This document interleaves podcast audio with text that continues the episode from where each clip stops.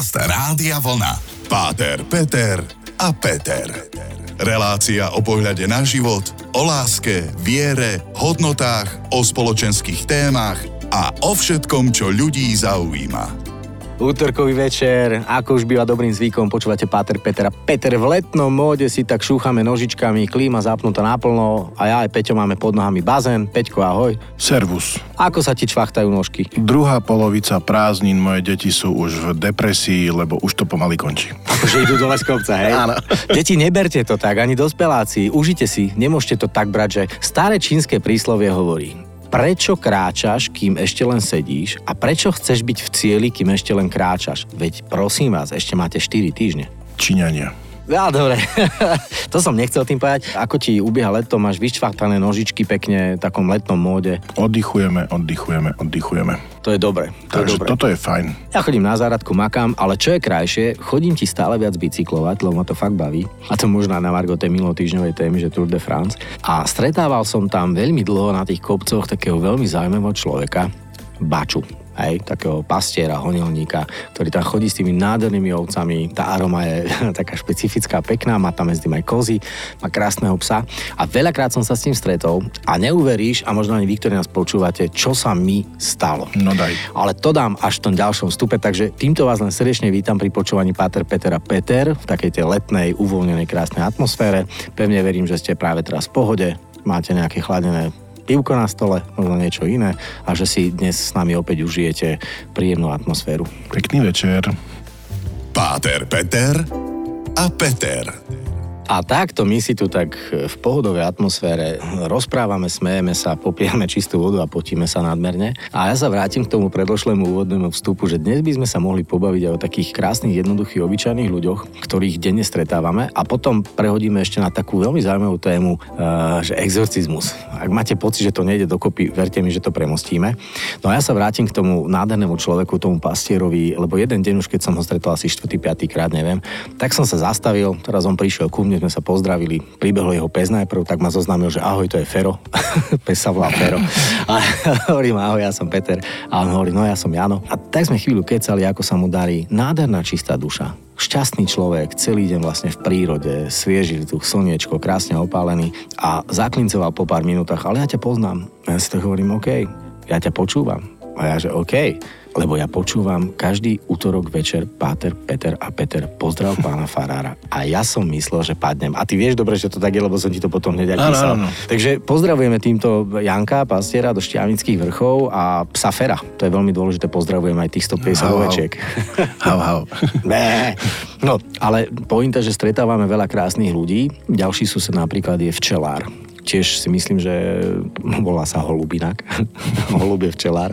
Môžem ti do toho skočiť? Skoč. Pre mňa sú včelári sekta, ale v tom pozitívnom slova zmysle, Mhm. pretože keď sa včelára opýtaš, no ako včielky, ako med, to sa začne jeden neskončiteľný monológ o tom, ako sa roja, ako sa o nich stará v lete, v zime, mm, koľko medu, kam, čo je, jak. Nedokážu prestať, lebo je to, keď tak toho do toho vstúpi a stane sa včelárom, či už vo veľkom alebo v malom, naozaj tomu poddáš celý život, ale tí ľudia sú nádherní. Akože ja, čo poznám včelárov, to nebol zlý človek. Takže len hovorím, že pre mňa je to taká, istým spôsobom taká sekta v pozitívnom, pozitívnom slova, slova zmysle. Zmysle a bez tých včiel, no ja si to neviem predstaviť. Tu by som s tebou súhlasil, pretože tým, že ich poznám viacej, sú podobne ako vinári pre mňa. Ja tiež nepoznám vinára, ktorý by mal zlú náladu. Áno, to je zaujímavé. Áno, in vino veritas, ale aj tá epi, eh, api, pardon, teda medová záležitosť je veľmi zaujímavá, lebo to, mm, zažil som rôzne terapie, apiterapia je veľmi zaujímavá, hej. Nechá sa popichať včielkami, prípadne propolis, ktorý je... Ja poznám z- vypiť terapiu, ale to je čo iné. že propolis ako produkt včeličiek je jedna z najliečivejších vecí a ja sa musím priznať, že každé božie ráno, ale to prisahám tak, ako tu sedím pred tebou, a každé ráno si dávam vlastne takú tinktúru, hej, propolisovú do teplej vody a tým začínam deň. A je to neuveriteľná vec. Aký je tvoj vzťah k produktom včiel? Med, Mám propolis doma tak? liter propolisu to máš na jeden večer. Med, med dostáva, nie, nie, tak, že ho občas používame a tak a med rád používam, mám ho rád a najlepšie je, keď, a to vedia žienky tam v tej dedine, kde som bol z Belže, keď počúvajú, tak pozdravujem, lebo pre mňa zákusok jedine medový, takže to, wow. nie že jedine, ale teda jeden z najobľúbenejších, tak. Áno, a tu mi napadá pár takých storiek, že ako sa máš, že dobre, ale však dobre už bol, ale však veď sa má potom ako med, ale však už aj ten med na... Aj len včely sú na... No.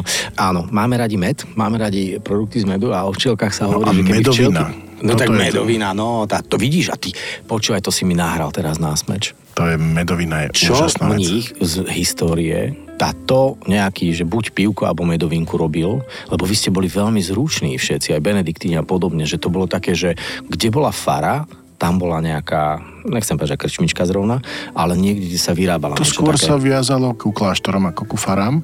To bolo naozaj produkty, ktoré vedeli tí mnísi urobiť ináč ako ostatní, lebo poznali alchýmiu, alebo teda, mm-hmm. ale tú pozitívnu zmysle, bylinky a tak ďalej, tak ďalej. Boli vzdelaní. Boli vzdelaní.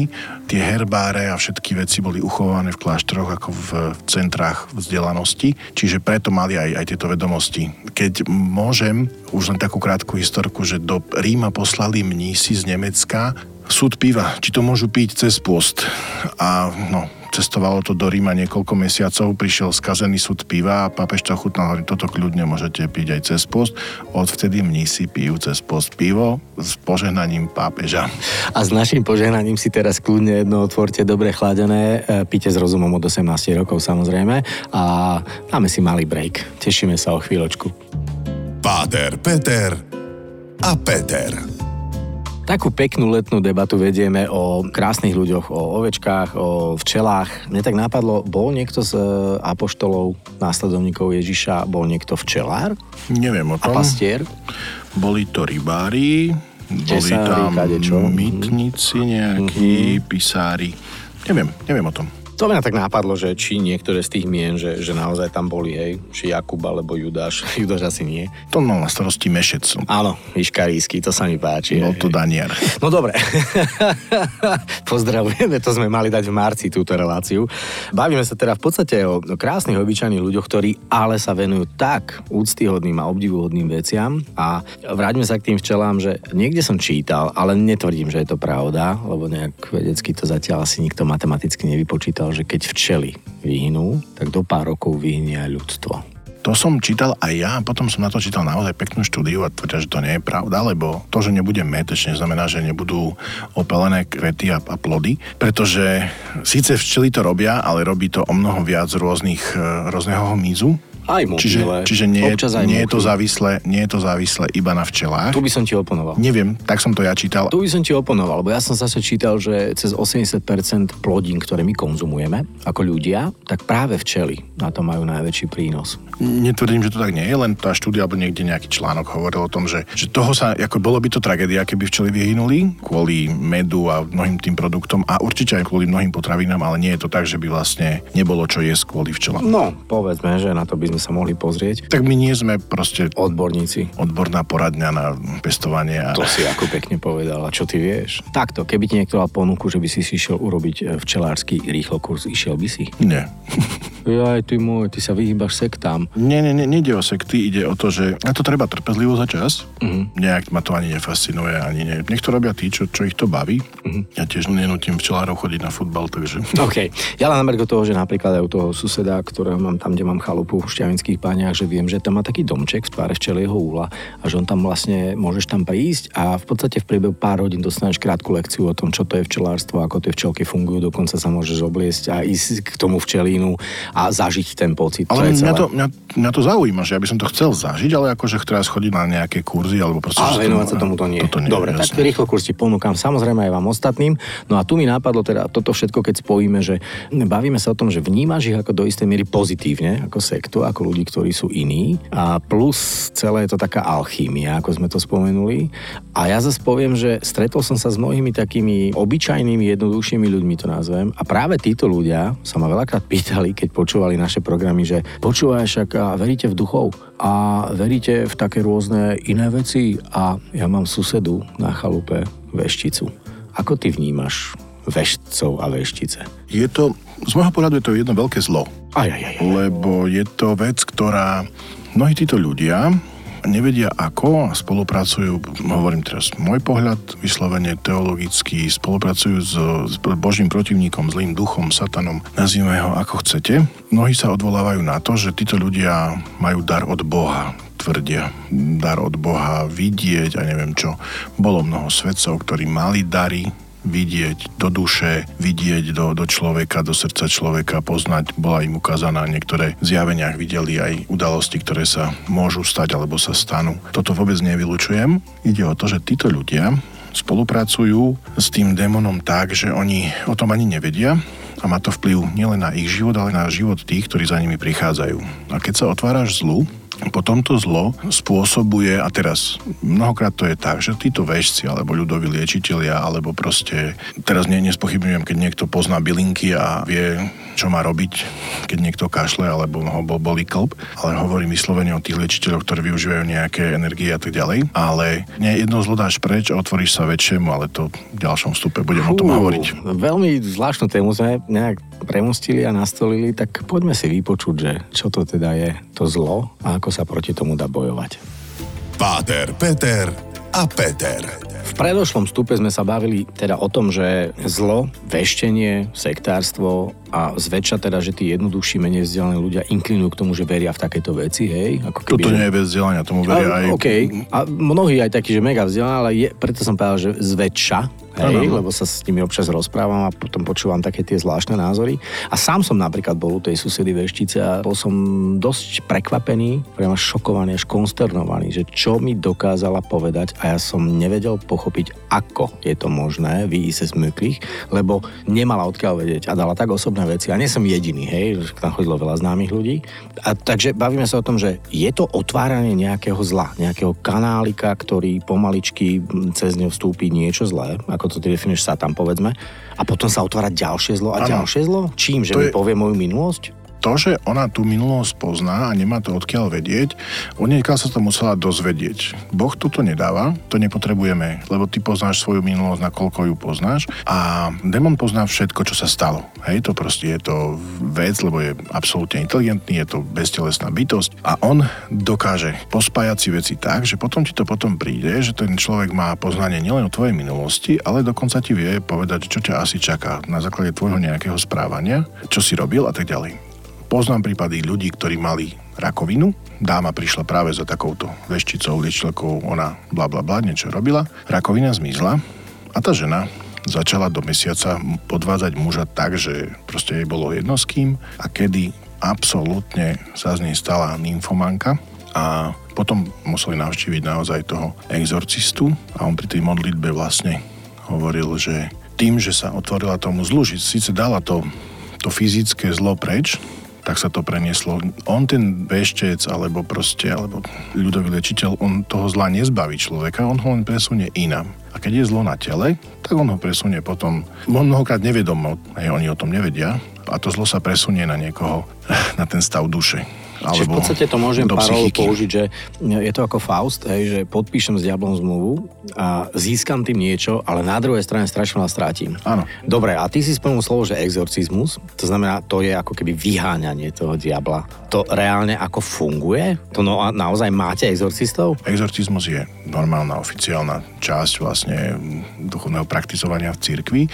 Každý biskup je samou exorcizmus a on túto službu posúva vybraným kňazom. Treba povedať, prvý základný exorcizmus je vždy pri krste. Predtým, než sa dieťa pokrstí, tak v jeho mene, alebo aj dospelý, tak sa ho pýta kňaz, zriekaš sa zlého ducha? Zriekam sa, hovorí to. Robia sa krstné sľuby, že sa vlastne dávam pred zlo a chcem byť vlastne s Kristom a vtedy je človek pokrstený. To je taký prvý exorcizmus každá spoveď v katolíckej cirkvi je istým spôsobom exorcizmus, lebo sa zbavujem zla a ten kňaz vlastne tým rozhrešením mi udeluje to, ako keby rozviazal to medzi tým hriechom a, mnou samým. Potom nastávajú práve, že ľudia v spolupráci s čímkoľvek zlým sa otvárajú zlému a môže ten naozaj e, démon urobiť zásah do človeka taký, že ten človek sa stane keď nie už úplne posadnutým, tak má rôzne obsesie alebo vlastne útoky diabla. Mali to paradoxne mnohí svety, Pater Pio večer čo večer, z jeho celý bolo počuť, nejak dostával na kladačku vyslovene fyzického charakteru. Mm-hmm. A potom naozaj tieto stavy je treba riešiť s, s tými exorcistami, ale tam treba hľadať veľmi tenkú hranicu a ešte možno, že trošku neskôr by som to rozviedol. Tak to sa budem veľmi tešiť, pretože práve v tomto momente som nemohol stal sedieť napriek úžasnej letnej atmosfére. som priam zmrazený. Počujeme sa teda o chvíľočku a snáď rozoberieme toho, že kto to je ten exorcista a ako to funguje. Páter Peter a Peter ťažká letná téma, aj napriek tomu, že máme letný mód a prešli sme od krásnych jednoduchých ľudí k tomu, že v čo veríme, neveríme a od e, dobra a pokoja a úsmevu a slniečka až a včeličiek až k exorcizmu. Takže exorcista je človek veriaci, predpokladám. Existujú teda nejaké metódy, ako sú rôzne modlitby, zaklinadla, ktorými vyháňaš zlo z ľudského tela? Väčšinou sú to dlhodobejšie, to nie je, že raz prídeš a tak ďalej. Ja by som to povedal asi tak, že človek, ktorý cíti nejaký problém, niektorí to cítia jak v depresiu, niekto sa deje sa mu mnohokrát zlé veci, alebo si myslí, že vlastne mu niekto zle niečo prijal a tak ďalej. Tam je postup taký, že mal by ísť ten človek za svojim kňazom, povedať mu o tom, vyspovedať sa a možno, že to riešiť na úrovni, ja keď ideš za všeobecným lekárom a sa mu mm-hmm. Posťažuješ, dostaneš výmenný lístok a potom ideš a ideš odborníkovi okay. a ten kňaz by to mal byť schopný vlastne rozlíšiť, že či to je na stav. Veľakrát sú to. Človek by mal ísť buď za psychologom alebo za psychiatrom. Naozaj väčšina exorcistov si vyžadujú v takýchto ťažších stavoch tieto vyšetrenia najprv, či to nie je vlastne vec naozaj choroby, lebo treba rozlišovať chorobu duše a chorobu ducha tie duševné musí liečiť a riešiť psycholog, psychiatr. A toto je nezmysel, keď takto chce vlastne v tých starších časoch sa duševné choroby liečili ako duchovné alebo ako posadnutia a to je nezmysel. Ja by som toto chcel veľmi zdôrazniť a všetci, ktorí nás počúvate, nemusíte hneď bežať za exorcizmom pri každej veci, lebo sa vám prisnilo s niekým, kto zomrel. Môže to byť aj u detí Hej, deti majú silné podvedomie, vnímajú a vy to berete, že chodí za ním mŕtvy. No tak snívalo sa mu babke, s ktorou bol celý, celé detstvo. Mne, Takže skôr, už keď chcete niečo urobiť a na ste si spomenuli, chodte za kňazom, poproste ho o modlitbu, či už v obyčajnom alebo v omši.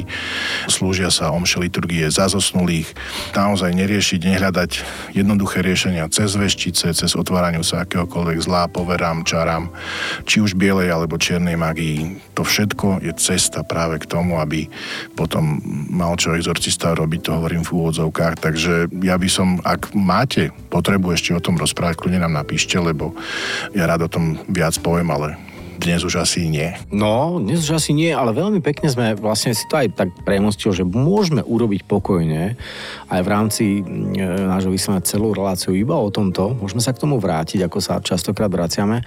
A z tohto teda mi tak nejak vyplýva, že nech už veríte v čokoľvek, nech ste veriaci akokoľvek, tak v podstate e, niekedy dobrá modlitba očistá toho ducha, je tá správna cesta. A keď už aj nie, že hneď ducha, tak aj v zdravom tele je zdravý duch. A práve preto pite ovče ako zje mlieko, keďže sme spomenuli Baču Jana Pápajte medík a včelie produkty a starajte sa naozaj o to ovocie, o tie stromy a o všetko, čo teraz máme, lebo je toho dosť málo, dokonca pokiaľ viem, tak štatistiky hovoria, že máme len nejakú jednu štvrtinu z toho, čo bolo minulý rok a bude to veľmi ťažký rok, vidím to aj u nás na záhrade, že je toho pomenej. No a držte sa v kondícii, nepodliehajte zbytočnej panike, lebo aj na paniku sa dá zomrieť. No a ešte posledná možno, že rada, že najväčší nepriateľ človeka sú jeho vlastné myšlienky, takže odpúšťajte sami sebe aj druhým a toto je najlepší spôsob, ako sa vyhnúť zlu, lebo toto nás väčšinou to je najväčší problém, že ja neodpustím ani sebe, ani druhému a v tom sa mácham a je to cesta k exorcistovi v tom zlom slova zmysle. A keď môžem to dnes ja ukončiť, Poď. tak vám prajem pokoj a dobro. Páter, Peter a Peter. Každý útorok po 20.